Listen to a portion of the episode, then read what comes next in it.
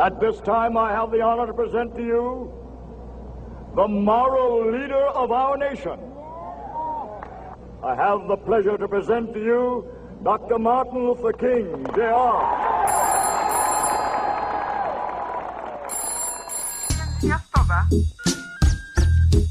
Rozmowa błyskawiczna. Sylwia Chudnik i Magdalena Parys. Dzień dobry, witamy w kolejnym odcinku naszego podcastu Międzymiastowa. Magdalena Parys z Berlina. I Sylwia Hutnik z Warszawy. E, mamy również e, w naszym programie dzisiaj gościnie, już niebawem e, ją usłyszycie. Dzisiejszy temat. A temat, który chciałybyśmy tym razem poruszyć, jest tematem w przeciwieństwie do naszego poprzedniego odcinka, bardzo poważnym. Znaczy, ostatnio rozmawiałyśmy o prokrastynacji. Te osoby, które wiedzą, e, jak trudno czasem zabrać się do e, roboty, wiedzą również, że to poważny temat, ale my dziś trochę mm, przeszukujemy to, co dzieje się nie tylko w Stanach Zjednoczonych, ale praktycznie w całym świecie, głównie tym zachodnim. E, I dlatego mamy taką tezę, że ten świat płonie na naszych oczach po raz kolejny. Jeszcze niedawno głównym tematem to była pandemia i, e, i kryzys, jeśli chodzi o, e, o zdrowie mm, ludzi na całym świecie, a teraz kryzys, który wybuchł właściwie po raz kolejny rasizmu, e, nietolerancji, ksenofobii i tego, co, co się za tym kryje. Ameryka po raz kolejny płonie, a ten problem rasizmu no, nie daje się w żaden sposób zakryć gwiaździstym sztandarem. Hmm. Wydarzenia po morderstwie George'a Floyda wyzwoliły dawno niewidzianą w takiej skali rasistowską retorykę, którą obserwujemy, myślę, również w Niemczech i, e, i w Polsce. Mm, I ta retoryka właściwie każe poddać wątpliwość lata ostatnich warsztatów antydyskryminacyjnych, raportów, spotkań, kampanii w stylu Black Lives Matter i cała reszta. E, ale nie chciałabym tylko pesymistycznie zaczynać naszego odcinka. Na mhm. pewno mamy wielki kryzys ja osobiście nie wiem jak ty, Magdo, ale mhm. patrząc na to, co dzieje się wokół e, i języka, i, e, i aktów przemocy, ale też w ogóle tego, co, co łączy się z, z protestami, no jestem po prostu w absolutnym szoku. Wydaje mi się, że, że przeżywamy jakiś backlash E, jakiego totalnego zlewu rasizmu, czegoś naprawdę najgorszego. Nie chodzi mi tylko. tak. tak, nie chodzi tylko tak, o internet i o, o komentarze, hmm. chociaż też. Natomiast no, jakby cały dyskurs y, publiczny, który wygląda jak wygląda. Dokładnie, a równocześnie mamy y, jakby w opozycji nieustannie e, trwającą rewolucję.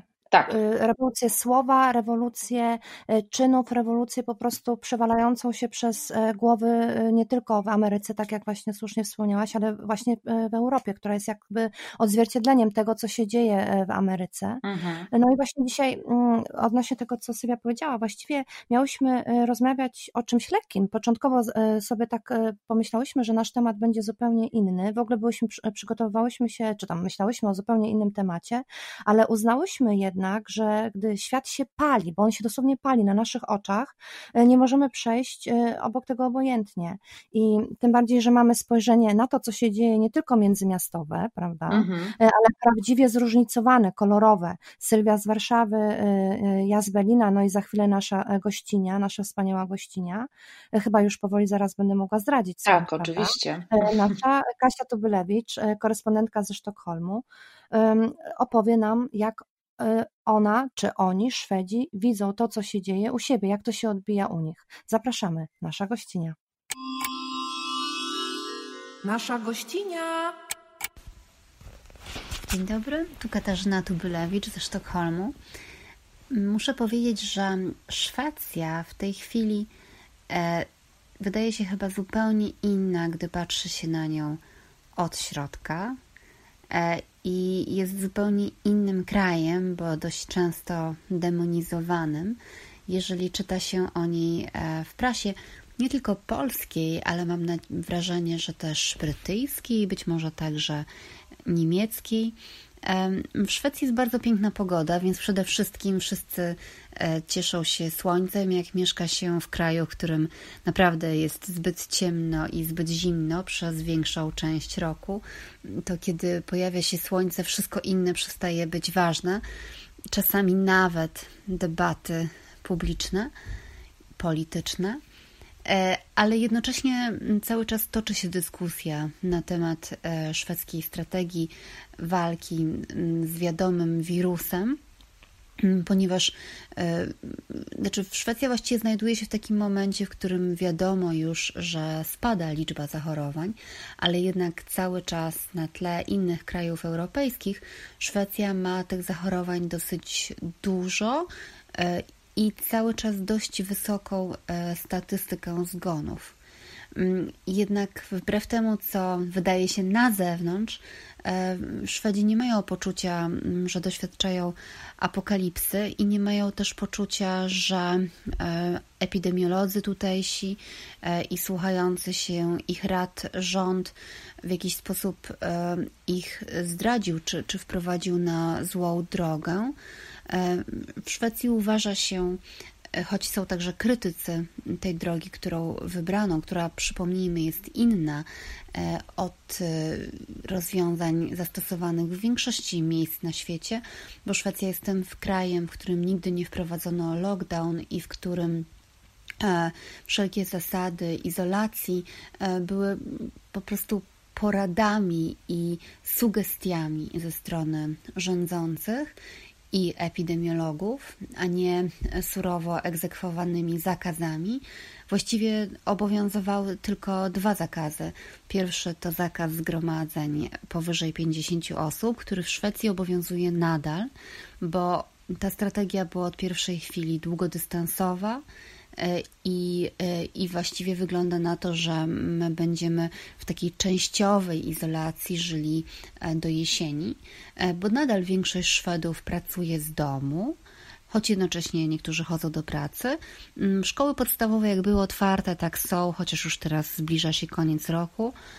Wiadomo, że licea wrócą normalnie do zwykłej pracy E, w sierpniu, podobnie jak uniwersytety, mm, ale jednocześnie e, cały czas zachęcani jesteśmy do tego, aby trochę ograniczać kontakty towarzyskie, aby zachowywać e, ostrożność i jednocześnie, żeby nie panikować. E, I mam wrażenie, że ta zasada niepanikowania, która była tutaj wcielana od początku, jakoś się udzieliła społeczeństwu i, mm, i dlatego panuje tutaj spokój e, i, i nie ma jakiegoś poczucia klęski, choć jest poczucie, e, że popełniono na przykład błędy w tym, w jaki sposób chroniono grupy ryzyka.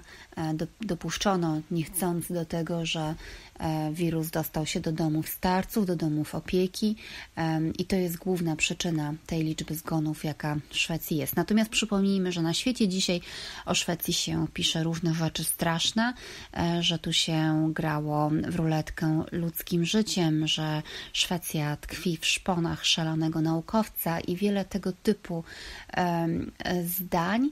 Mam wrażenie, że mm, przede wszystkim chyba działa jakaś taka zasada ogólnoludzka, że no jest coś takiego w człowieku, że nie lubi innego, niestety. E, I mm, no, cywilizacja, zwłaszcza współczesna cywilizacja, niby skłania nas do tego, żeby jednak e, tę naszą wrodzoną nietolerancję w sobie ograniczać, ale jak patrzymy na wydarzenia w Stanach, to wcale nie jest takie proste. E, I myślę, że jeszcze jest trudniejsze, jeżeli innym okazuje się na przykład nagle nie człowiek, ale całe państwo. Więc Szwecja w tej chwili jest trochę takim innym Europy i e, bardzo źle. I myślę, że często niesprawiedliwie się o niej pisze, bo pisze się o Szwecji tak, jakby nie walczyła nigdy e, z wirusem korony, a to jest oczywiście absolutna nieprawda i chciałabym to jeszcze raz zdementować. Dementowałam już to naprawdę wielokrotnie e, w polskich mediach, e, ostatnio w moim artykule e, w Wysokich Obcasach Gazety Wyborczej. Poza tym Szwecja także jest niezwykle zaangażowana w dyskusję na temat tego, co się dzieje w Stanach Zjednoczonych i tutaj także odbywały się demonstracje wsparcia dla ruchu Black Lives Matter. I to jest z jednej strony charakterystyczne, że w większości krajów, gdzie odbywają się takie demonstracje wsparcia, bierze w nich udział przede wszystkim młodzież, młodzi ludzie. Mam wrażenie, że oni jakoś lepiej rozumieją, czym jest rasizm i także to, że on jest wszędzie obecny. W Szwecji dość ciekawa wywiązała się taka dodatkowa debata, dlatego że mm, no tutaj raczej nikt nie ma wątpliwości poza może e, partią szwedzkich demokratów, że po pierwsze w Szwecji istnieje coś takiego jak strukturalny rasizm, a po drugie, no, że jest to oczywiście ogromny problem. Ale mm, ciekawa dyskusja dla mnie e, to ta, która traktuje o tym, że, że w Szwecji właściwie ów rasizm mm, to, to nie jest tylko i wyłącznie e, jakieś uprzedzenie względem ludzi innego koloru skóry, mm, dlatego że Szwecja ma w sobie w ogóle jakiś taki rodzaj zamknięcia na na, na, ludzi z innych kultur. I to jest paradoks szwedzki, o którym ja wiele razy pisałam w swoich książkach, bo to jest jeden z najbardziej otwartych krajów Europy, przyjmujących najwięcej uchodźców per capita, kraj naprawdę bardzo wielokulturowy, w którym dzisiaj już 20% ludności to są osoby urodzone poza Szwecją, ale jednocześnie to jest kraj, który ma cały czas duże problemy z integrowaniem imigrantów na rynku pracy, e, kraj, e, w którym rośnie segregacja mieszkaniowa, e, w którym naprawdę mm, ludzie przyjezdni, nie znający dobrze języka i przybywający nie z takich krajów jak, mm, no nie wiem, Anglia, czy Francja, czy Stany Zjednoczone, tym ludziom często jest tutaj dość e, trudno się odnaleźć i ma to związek z jakimś mm, gdzieś podskórnym szwedzkim poczuciem, że to, co szwedzkie jest najlepsze, że najłatwiej współpracuje się ze Szwedami. To jest e, problem, o którym co jakiś czas się pisze, ale chyba za mało. I mam też wrażenie, że kiedy się organizuje takie demonstracje wsparcia dla ruchu antyrasistowskiego, to czasem zbyt mało się mówi o tym, jakie mogą być jeszcze inne przejawy wykluczenia, e, te, które my sami czasami zupełnie nieświadomie, e, ale jednak realizujemy, jakie scenariusze wykluczania realizujemy, e, no, uważając na przykład, że jesteśmy bardzo tolerancyjni i otwarci. Więc mam wrażenie, że w pewnym momencie w Szwecji zaczęło się troszeczkę o tym pisać, ale tak jak powiedziałam, jest piękna pogoda. E, Szwedzi kąpią się, wylegują na trawie, myślą o wakacjach, o zbliżającym się Midsommar i myślę, że to takie mm, wielkie poruszenie moralne, które w pierwszej chwili wywołały wydarzenia w Stanach, już się nieco mm, jakoś e, rozmyło w po prostu nadziei na to, że będzie piękne lato. Także człowiek taki już niestety jest, że chce, żeby było mu dobrze, ale z drugiej strony może można to sobie wybaczyć, bo czas epidemii e, jest jednak dla wszystkich w jakiś sposób bardzo trudny. E, i po prostu być może dobrze jest pomyśleć o wakacjach. Pozdrawiam. E, to była Kasia Tubylewicz ze Sztokholmu. E, bardzo dziękujemy za ten głos. Kasia od lat zajmuje się nie tylko tym, co w Szwecji, ale E, też e, tym krajem e, multikulturowym i napięciami, które z tego wynikają, ale też wspaniałymi rzeczami, które są konsekwencją różnorodności. Mm, przypominały mi się przy tym słowa Martina Luthera Kinga, który kiedyś z więzienia napisał list, w którym mm, zwracał uwagę na działania tworzące napięcia to znaczy był e, mhm. zwolennikiem takiej zasady, że nie wszystko można przygładzić, uśmiechnąć się i powiedzieć, że będzie dobrze. E, czasami trzeba trochę podkręcić atmosferę i właśnie tworzyć te napięcia, ale on rozumiał je jako mm, nasilenie emocji, które sprzyja takiemu konstruktywnemu działaniu i rozwojowi. E, to mhm. znaczy wspiętrzenie pewnych problemów nie po to, żeby eskalować konflikt, tylko żeby rozbroić je, paradoksalnie zobaczyć, co tam tak naprawdę się dzieje. I myślę, że Ameryka Czyli w tej przepraszam, że wejdę tak. w słowo, ale dokładnie to, y, czego nie robi Trump. Tak, dokładnie. On, o, y, mhm. Trump jedzie walcem, rozwala wszystko, y, tworzy wojny i konflikty, a potem idzie do schronu i bierze popcorn i patrzy, co się dzieje. E, Luther King mówił o sytuacjach, w których my teraz współczesnym językiem, powiedzmy wręcz pop psychologii, powiedzielibyśmy, że rozpoczyna pewien proces zmiany. To jest y, tak naprawdę nie tylko jakby negowanie bycia y, pokojowo nastawioną osobą. To jest jakby coś zupełnie innego. To jest dyskurs, który przenosi nas w realne rozkminianie danego problemu. Y, I to, co dzieje się na ulicach Ameryki, w pewnym sensie jest tymi działaniami tworzącymi napięcia. Protest i to taki bardzo radykalny zawsze wzmaga napięcie, wiadomo. Natomiast mhm. mam wrażenie i liczę na to, mam nadzieję, że to to jest coś o wiele bardziej głębszego. I have a dream that my four little children will one day live in a nation where they will not be judged by the color of their skin, but by the content of their character. I have a dream today. To daje nam asumpt do dyskusji na temat y, rasizmu. E, mhm.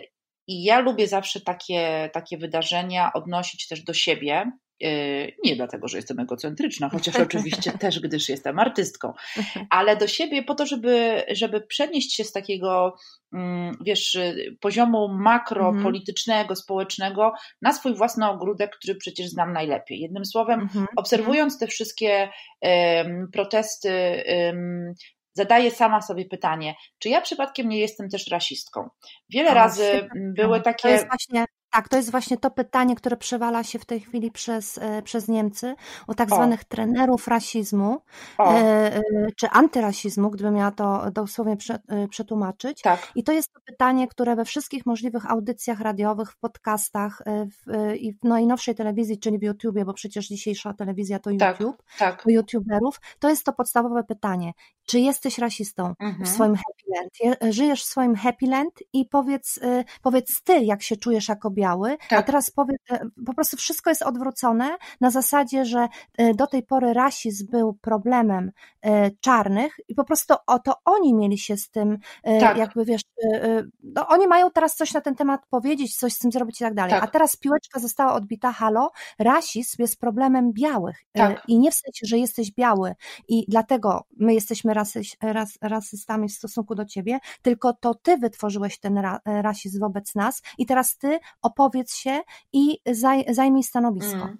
To jest bardzo ciekawe, powiedziałaś mm. o trenerach antyrasizmu. Y, czy to tak. są osoby, które pracują z jakimiś grupami? Y, tak, tak? Ja, na czym to polega? Aha. Mhm. E, polega to na tym, że po prostu ludzie zapisują się, to jest trochę tak jak na warsztatach, które ty prowadzisz, czy my czasem tak. Pisarze, gdzie ludzie zainteresowani zgłaszają się i chcą odkryć swoją wrażliwość, swoją, mhm. Swoją sympatię do tych ludzi, czy po prostu tak. chcą się zmierzyć ze swoim rasizmem. Oczywiście to nie są ras, rasiści w tym stricte pojęciu, jak znamy ich z ulicy, tak. również polskich, a niemieckich już w szczególności, nie wspominając amerykańskich, no po prostu oni są na całym świecie. To są oczywiście to zupełnie inni ludzie, to, to są ludzie, e, którzy chcą się wyzbyć tych swoich resztek rasizmu, chcą tak. zrozumieć, tak. dlaczego tak myśleli, chcą się oduczyć e, tego wszystkiego, e, w czym wyrośli, a wyrośli w grach Czarnego Piotrusia, że przyjedzie po nich czarny samochód. Zauważmy, tak. że to właśnie on, ta trenerka wówczas tłumaczy im, skąd to się wzięło, że oni są tak resocjalizowani od małego, zarówno biali, jak i ciemni. Mhm. Znaczy ciemni. I widzisz, tutaj jesteśmy przy tym, że od razu chciałabym się ciebie zapytać, tak jak aktualnie w Polsce mówi się o e, ludziach innego koloru skóry. ponieważ Y, ja wciąż mam z tym problem i mówię tak, jak jest w Niemczech, a później okazuje się, że w Polsce tak nie wolno mówić. Tak, no ja miałam też ten problem, ponieważ y, tydzień temu wspólnie z koleżankami z y, Warszawy, ale też Nowego Jorku i San Francisco mm, przygotowałyśmy taki list otwarty o rasizmie w każdym z nas, takim życia codziennego, takim tak, wręcz tak. niewidocznym. I my, e, ponieważ były tam osoby posługujące się dwoma językami, też miałyśmy wewnątrz siebie rozmowę e, o języku. Ona cały czas się toczy, również w Polsce. Niektóre kalki, na przykład amerykańskie, nie za dobrze y, jakby y, brzmią w języku tak. polskim i mhm. odzwierciedlają też nasze problemy. E, dla przykładu People of Color, czyli POC e, mhm. w Polsce no, nie jest dobre, jakby jeśli, no bo jeżeli miałabym przetłumaczyć e, to pojęcie, no to co, ludzie kolorowi, no to nie mhm. jest już dobre, to, to nie brzmi dobrze, mhm. e, więc my po prostu staramy się słuchać osób, które mieszkają w Polsce i których ten problem dotyczy bezpośrednio e, i no, większość osób używa sformułowań czarny-biały. Czarnoskóry mhm. już już gorzej, ponieważ jest to, mhm. E, jest to argumentowane tym, że nie mówimy białoskóry. E, znaczy, tak. niestety, jakby tu jest ten wewnętrzny rasizm w języku, przynajmniej polskim, ponieważ zawsze jest to odniesienie się do białego jako tego dominującego koloru. O, właśnie. Przypominam sobie książkę Reni Edo Lodge, Dlaczego nie rozmawiam już z białymi o kolorze skóry. Mhm. E, I mhm. E, tam jest taki, e, taki fragment, który mówi o tym, przestańcie deprecjonować doświadczenie osób niebiałych, i posłuchajcie, jakim językiem oni chcą, żebyście do nich mówili. I e, w, niedawno odbyły się protesty e, pod ambasadą amerykańską tutaj w Warszawie tak. mm, i było tam dużo osób czarnych i jedna z dziewczynek trzymała taki wielki transparent z napisem Don't call me murzyn. Mhm, I mhm. nagle okazało się, że wyraz, sformułowanie, które uważałam, że już wszyscy wiedzą, że, że nie wolno, że to jest jest, że, że, że tak się nie mówi, nagle się okazało, że ktoś tam wyjął jakąś definicję ze słownika PWN, a ktoś się powołał na Bniotka i Bralczyka, dowodząc, tak, że jednak. I mnie te wszystkie rozmowy po prostu i dyskusje, oczywiście facebookowe, bo teraz tam jest cały świat, mm -hmm. pieniły totalnie i doprowadziły do szału, bo pokazują, czym jest rasizm. My nie mówimy o tym, co jest w PWN-ie. My mówimy o dziewczynie, która mówi: Nie mów do mnie w ten sposób. Koniec, kropka. Y, dla mnie y, tak, tak naprawdę. Świetnie, tak, świetnie, że to przywołałaś, ponieważ to tak. jest dokładnie, zobacz, niby Niemcy są, z, to jest inna planeta i okazuje się, że przerobili to wszystko przy, przy okazji Holokaustu, przerobili tak. też ten problem e, no, swojej międzynarodowości i jakby uporali się z tym też, a wczoraj tak. w radio, e, w bardzo popularnej audycji słuchałam e, Czarnego, tak, Czarnego, bo już tak. wiem, że tak można powiedzieć, w języku polskim, zresztą w języku niemieckim też tak jest, mhm. E, który e, e, dziennikarza, chociaż też bym chciała już tak, żebyśmy doszli do tego, że nie musimy tego wymieniać. Tak, ale w kontekście mówić, rasizmu kontekście, to jest bardzo tak, ważne, bo to jest też to jest tożsamość. bardzo ważne, tak. mhm. tak. Że nagle on został dopuszczony do głosu, czyli czar, czarny dziennikarz, który zazwyczaj nie za często gości w tak. tych popularnych audycjach i on mówi, zaprzestańcie używania tego słowa, które zaczyna się na N. Tak. A ten dziennikarz do niego mówi, bo po niemiecku to jest oczywiście na N, a nie tak tak jak po polsku, e, murzyn, tak po niemiecku to jest tak. E. Mhm. I e, ten, ten dziennikarz mówi, ale przecież już od, od lat całych on mówi, może pan tak. Tak. To może pan tak, ale ulica nie. Pan nie jest ulicą. Na ulicy jest to dzień powszedni. Ja tak. sobie nie życzę, ja nie chcę. Ja, ja chcę decydować o tym, tak. jak będę nazywany. I to jest po raz pierwszy właśnie to, o czym ty mówisz. Tak. Po raz pierwszy koncentrujemy się na tym, czego oni chcą, czego mhm. oni, to jest tak jak o kobietach, które usuwają ciążę, prawda? Albo jej nie usuwają. Mhm. To one będą decydować o tym, co one będą robić, a nie mężczyźni za nią będą decydować, mhm. czy lekarze, czy politycy. Oczywiście zaczynam tutaj niebezpieczny nowy temat, ale tak. po prostu żadna inna, aż tak absorbująca i denerwująca, czy wściekająca nas wszystkich sprawa, lepiej tego nie odbije. Tak samo mhm. ten człowiek, którego to dotyczy, będzie mówił, to ja będę decydował, kim jestem i jak chcę być nazywany i jak postrzegany. Tak, i dla mnie to już jest początek i koniec dyskusji. To znaczy, jeżeli no ja no, widzę czy słyszę argumenty, no ale kiedyś było można, a teraz nie można, i ta polityczna poprawność, o Boże, to ja już teraz nie mogę nic powiedzieć. Nie, mów no tak, żeby nie urażać mniejszości. Albo słuchaj, albo słuchaj. słuchaj. Dokładnie. Nie ma tutaj, nie wyjeżdżaj ze słownikiem PWN, no jak ci dziewczyna mówi, nie nazywaj mnie murzynem. Koniec, kropka. Kilka okay. miesięcy temu w, mm, w Polsce przetoczyła się taka dyskusja, E, wywołana tekstem e, e, osoby z Ukrainy, która mówiła: Nie mówcie, że coś jest na Ukrainie, tylko w Ukrainie. Nie, mhm. nie stosujcie rusycyzmów. Mm, I tak. wiele osób zaczęło ją pouczać, jak powinno być poprawnie, przy okazji oczywiście stosując bardzo e, niedobre argumenty dotyczące, no takie uderzające w to, nie będzie nam e, e, pani z Ukrainy mówiła, jak mamy mówić, e, czyli mhm. jakby takie bardzo już ksenofobiczne.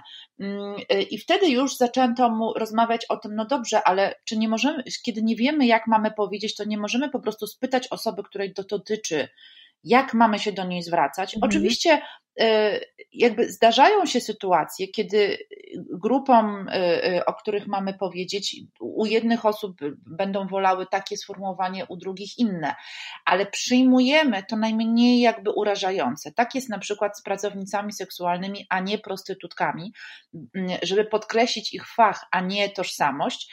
Tak samo jest z osobami z niepełnosprawnością, a nie niepełnosprawnymi. Mhm. E, tak samo jest z osobami w kryzysie bezdomności, a nie bezdomnymi, żeby nie pokazywać tego, co im się dzieje, jako, jako ich tożsamość.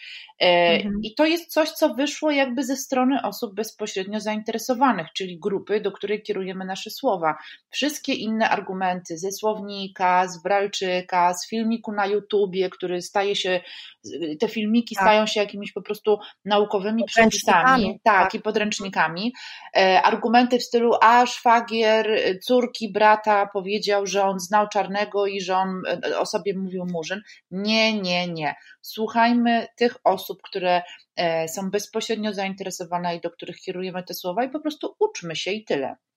Dokładnie, dokładnie tak. E, wiesz co, e, to jest też jakby taka, akurat jeśli chodzi o tę dyskusję o litera, nie tyle, literaturoznawstwo, ja jak zwykle literaturoznawstwo, językoznawstwo, tak, to jest też jakby odrom, bardzo ciekawy temat i chciałabym, żebyśmy w niedalekiej przyszłości też się tym zajęły, tak. ponieważ to jest jakby pochodnia tego, to, o czym dzisiaj rozmawiamy. Język tworzy nasze myśli, język tworzy to, co jest wokół nas, język tworzy nas. Język jest o wiele ważniejszy niż wielu ludziom się e, mogłoby e, wydawać. Wydaje mm. się, że to jest tylko słowo, a to jest aż słowo. I wcale nie mówię tego z pozycji e, osoby piszącej, zajmującej się słowem na co dzień, tylko po tak. prostu zwykłym człowiekiem z ulicy, ponieważ mhm. jeśli dziewczynka stoi z tym plakatem, e, to znaczy, że to jest dla niej początek wszystkiego. Ten nega jest e, początkiem wszystkiego, co może zmienić. Na tak. początku było słowo. Dziękuję i to jest jakby zamyka też tę dyskusję. Ale ja bym chciała jeszcze na sekundkę wrócić na koniec e, już prawie, mhm. prawda, tak. naszej dyskusji do Niemiec, bo to, co się dzieje w, Niemiec, tak. w Niemczech uważam za niezwykle, nie, nie, niezwykle ciekawy proces, jako właśnie to lustro E, w którym odbija się, odbijają się Niemcy, tak. w tym amerykańskim lustrze.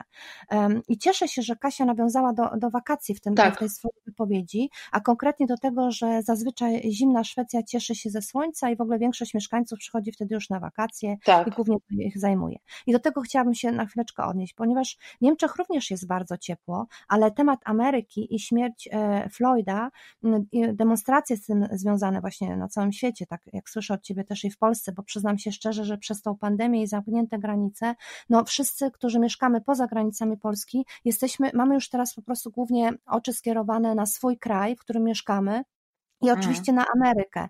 Nagle poczułam po tym zamknięciu granic, że bardzo oddaliłam się od Polski, mm. że, że te granice e, stały się takim symbolicznym e, zamknięciem i wręcz e, z, z, wielkim zaciekawieniem słucham tego, co mówisz, bo nie wiedziałam o tej dziewczynce. Mm.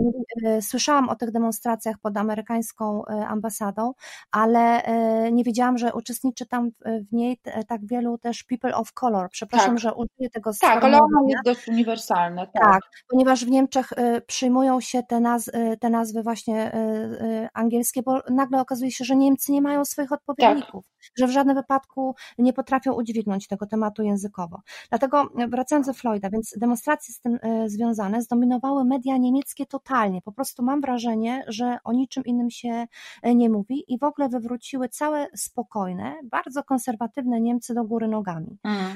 Zaraz jakby do tego wrócę, ale jest też podobnie jak w Szwecji, że tutaj temat koronawirusa też nie odpuszcza, tak. ale mówi się o nim już inaczej, w innym kontekście, bardziej o tym, co spowodował, co ujawnił, a właściwie tak. co ujaskrawił i to nie tylko już w sensie e, zdrowotnym, tylko stricte systemowym i tak. stricte międzyludzkim, czyli wydaje mi się, e, że pandemia wyostrzyła Niemcom wzrok. Znaczy mhm. oczywiście nie tylko Niemcom, lecz także Europie i Ameryce, że ich uwrażliwiła, że ludzie przez to, że na chwilę się zatrzymali, y, stali się jakby bardziej uważni i widzą więcej. To znaczy, tak jakby ten świat zatrzymał się na krótką, bardzo intensywną chwilę, po to, by natychmiast popędzić do przodu i nadrobić jakieś zaległości z ostatnich dziesięcioleci.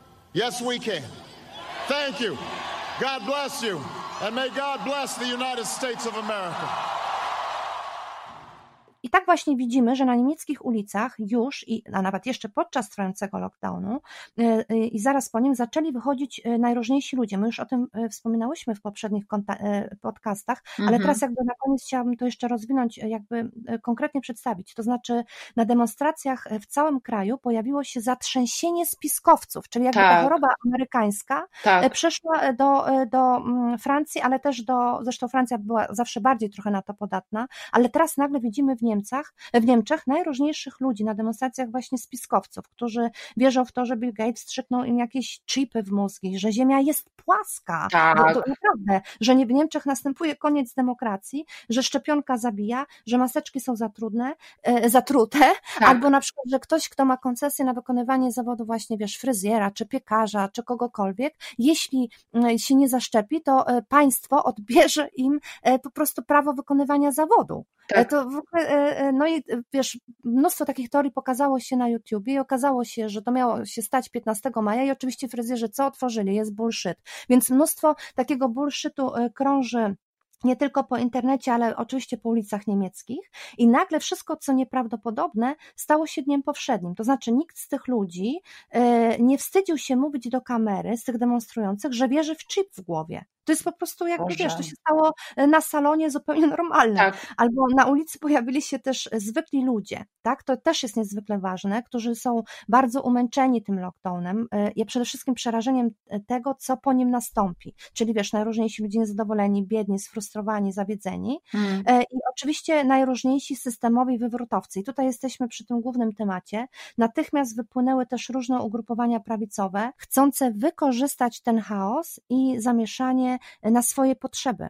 Aha. To znaczy podczepiają się pod tych demonstrantów i chcą zagarnąć ich dla siebie, ale też i nagle obudziły się lewicowe ugrupowania, bardzo radykalne, e, długo niewidziane na ulicach niemieckich, które właściwie po długim uśpieniu nagle wyszły z kątów i e, przypominając Niemcom o swoim istnieniu. Aha. Właściwie co chcę przez to powiedzieć, że ulice niemieckie były już pełne niezadowolonych, wściekłych ludzi jeszcze przed tym, co wydarzyło się w Ameryce. Aha. A że media niemieckie doskonale pamiętają ten niespokojny czas i są wyczulone na demonstracje tego typu, e, kiedy to właśnie w czasie kryzysu uchodźczego niezadowoleni Niemcy wszczęli demonstracje e, i wychodzili na ulicę i wtedy z tego zrodziła się Pegida. Z Pegidy zrodziło się ugrupowanie partyjne AfD, czyli skrajnie prawicowa partia, która lubi flirtować e, z niebezpiecznymi ugrupowaniami, no i sama ma w tej chwili w swoich szeregach radykalnie niebezpieczne skrzydło, które zdaje się w ogóle zdominować całe to ugrupowanie. Mhm. I do tego jeszcze no, ma tak wysokie procenty, zbiera olbrzymie żniwo we wschodnich Niemczech,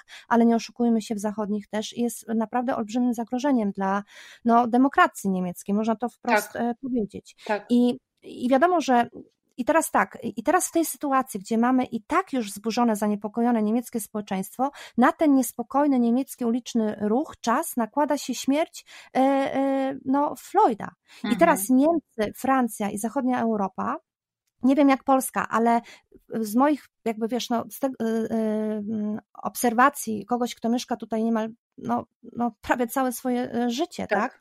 tak? Yy, widzę tak, że oni reagują na to natychmiast, co się dzieje w Ameryce. To jest dosłownie wczoraj to się stało w Ameryce, zaraz następnego dnia jest to nie tylko tematem w mediach, ale też tematem ulicy. Tak. Czyli całkowicie inaczej niż na przykład jednak mimo wszystko całkowicie zajęta wyborami i własnymi sprawami Polska. Tak, zdecydowanie. Mhm. Prawda? I przede wszystkim nagle print medium przypomina się, że w Niemczech, podobnie jak w Stanach Zjednoczonych, y, mieszka mnóstwo ludzi, no people of color, czyli mamy tak. 80-milionowe społeczeństwo, a na nie przypada 21 milionów ludzi, to trzeba sobie wyobrazić, 21 milionów tak. ludzi, których matka lub ojciec nie są Niemcami i mają korzenie, że tak powiem, no obce, tak? tak. E, e, e, z perspektywy Niemca. Tak. I w rzeczywistości tych obywateli z korzeniami obcymi, że tak się wyrażę, jest o wiele więcej, bo na przykład moje dzieci już się do tej grupy nie zaliczają, a tak. przecież mówią świetnie po polsku i są w połowie Polakami. Ale ja jeszcze tak, ponieważ moja mama była Polką.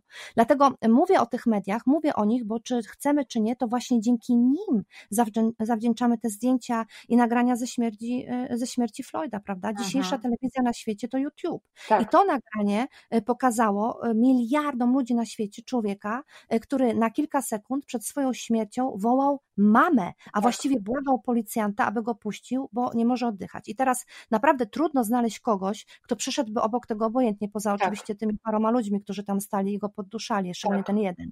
I to nie pierwsza i nie ostatnia śmierć e, człowieka people of color, tak? Mhm. ale ta przejdzie zdecydowanie do historii i naprawdę bardzo wiele zmieni. E, zmieni, bo YouTube i internet, poza tym, że przyniósł niespotykane zagrożenia, przyniósł ze sobą też niespotykaną transparentność. Tak.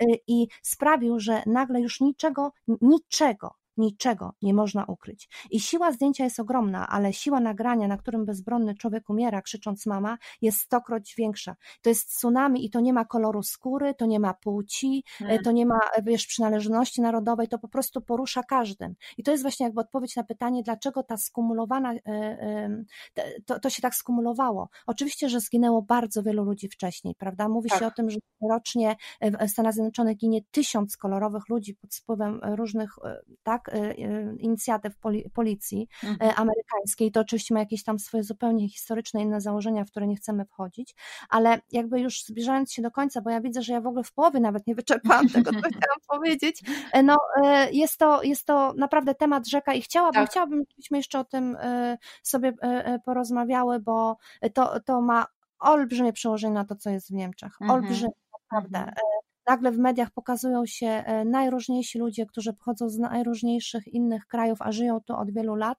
i nagle się okazało, e, że dziennikarze i my ludzie, to oglądający czy słuchający, czy sami w tym uczestniczący, pytamy się, gdzie oni byli przez te ostatnie lata, dlaczego nie byli zapraszani, byli w ogóle ignorowani. Tak. I nagle wchodzi cała ta konserwatywność Niemców, którzy krzyczą, że są tacy postępowi, że już wszystko przerobili, że wszystko załatwili, a wciąż widzisz jasnowłosych, niebieskookich, głównie panów e, w tej przysłowiowej przysłowiowej, e, no, tradycyjnej telewizji.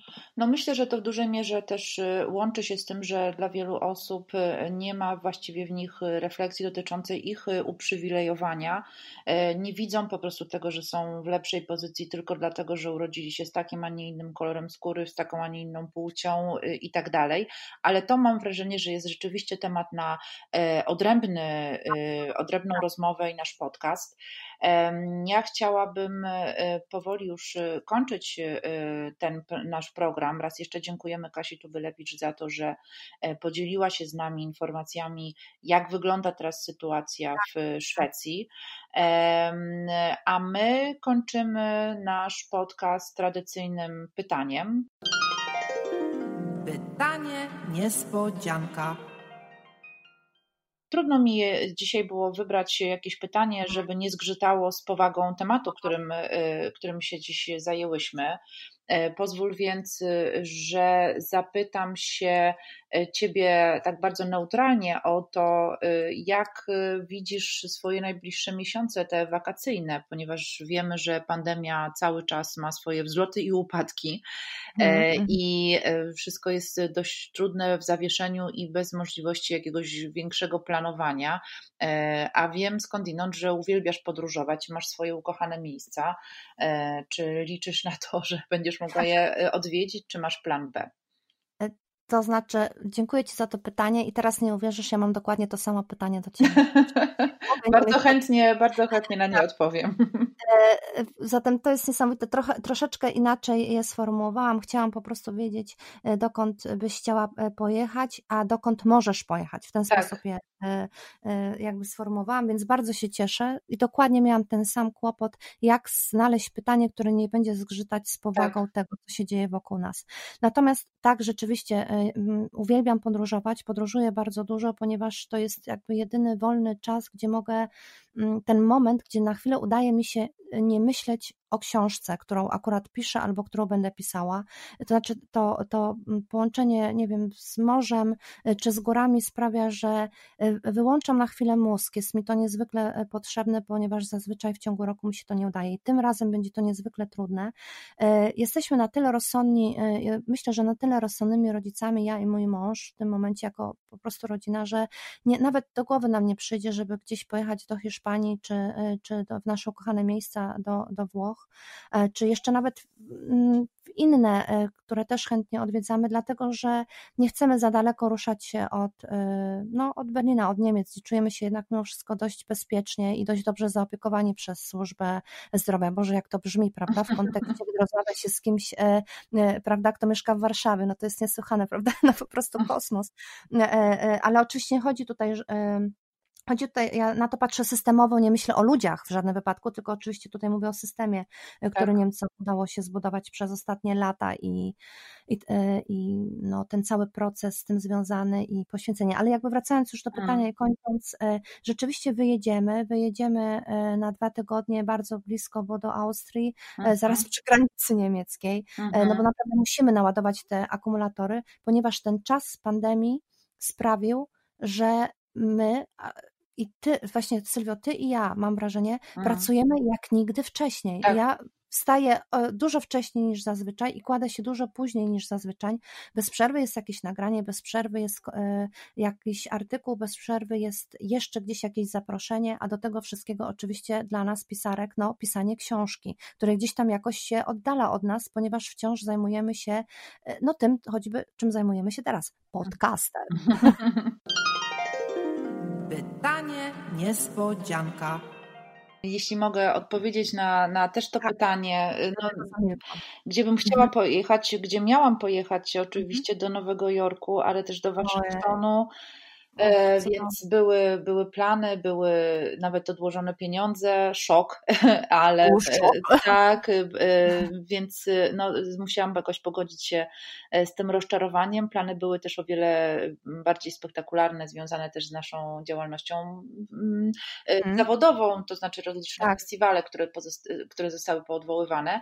Natomiast no, tak. na razie, no jakby cóż, patrzymy z rodziną w stronę granic, patrzymy kiedy kiedy je otworzą, a na razie jeździmy lokalnie y, y, po Polsce, patrząc na to, jak y, wygląda infrastruktura turystyczna, nie jest źle, aczkolwiek zastanawiam się, czy brak maseczek u większości osób, które no.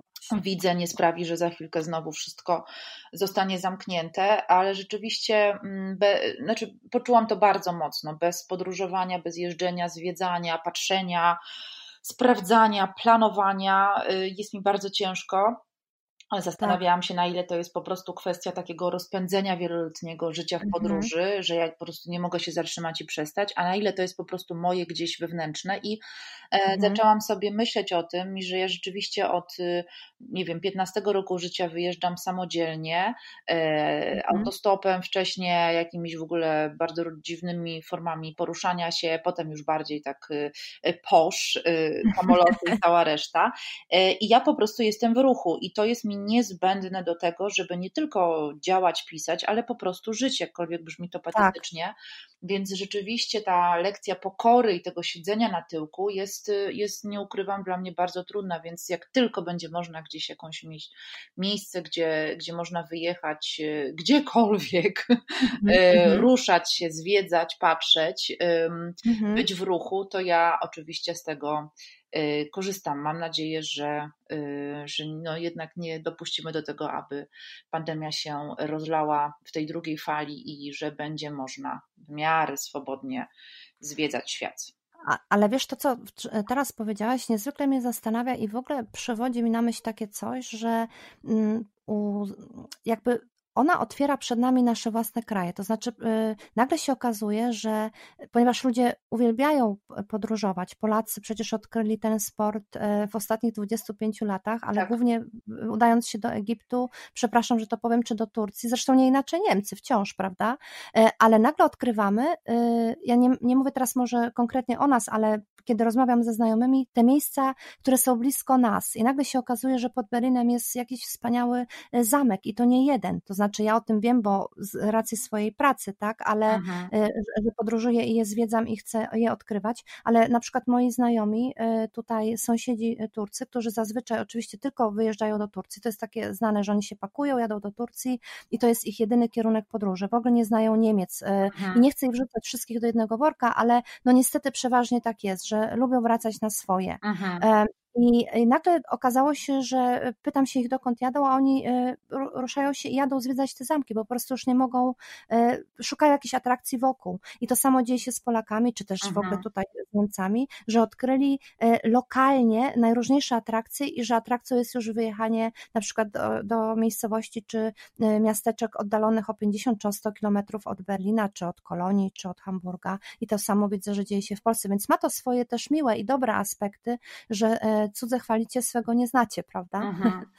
Tak, zdecydowanie. Mamy nadzieję, że e, te eksploracje będą, e, będą inspirujące nie tylko dla nas, ale też dla pozostałych osób, które będą je praktykować. Bardzo dziękujemy za e, wysłuchanie naszego kolejnego odcinka podcastu Międzymiastowa. Magda Parys z Berlina i Sylwia Chłodnik z Warszawy. Dziękujemy Państwu serdecznie i cieszymy się, że byliście w piątym podcaście, w piątym odcinku razem z nami. Do zobaczenia. Do usłyszenia. Miastowa. Rozmowa błyskawiczna. Sylwia Chudnik i Magdalena.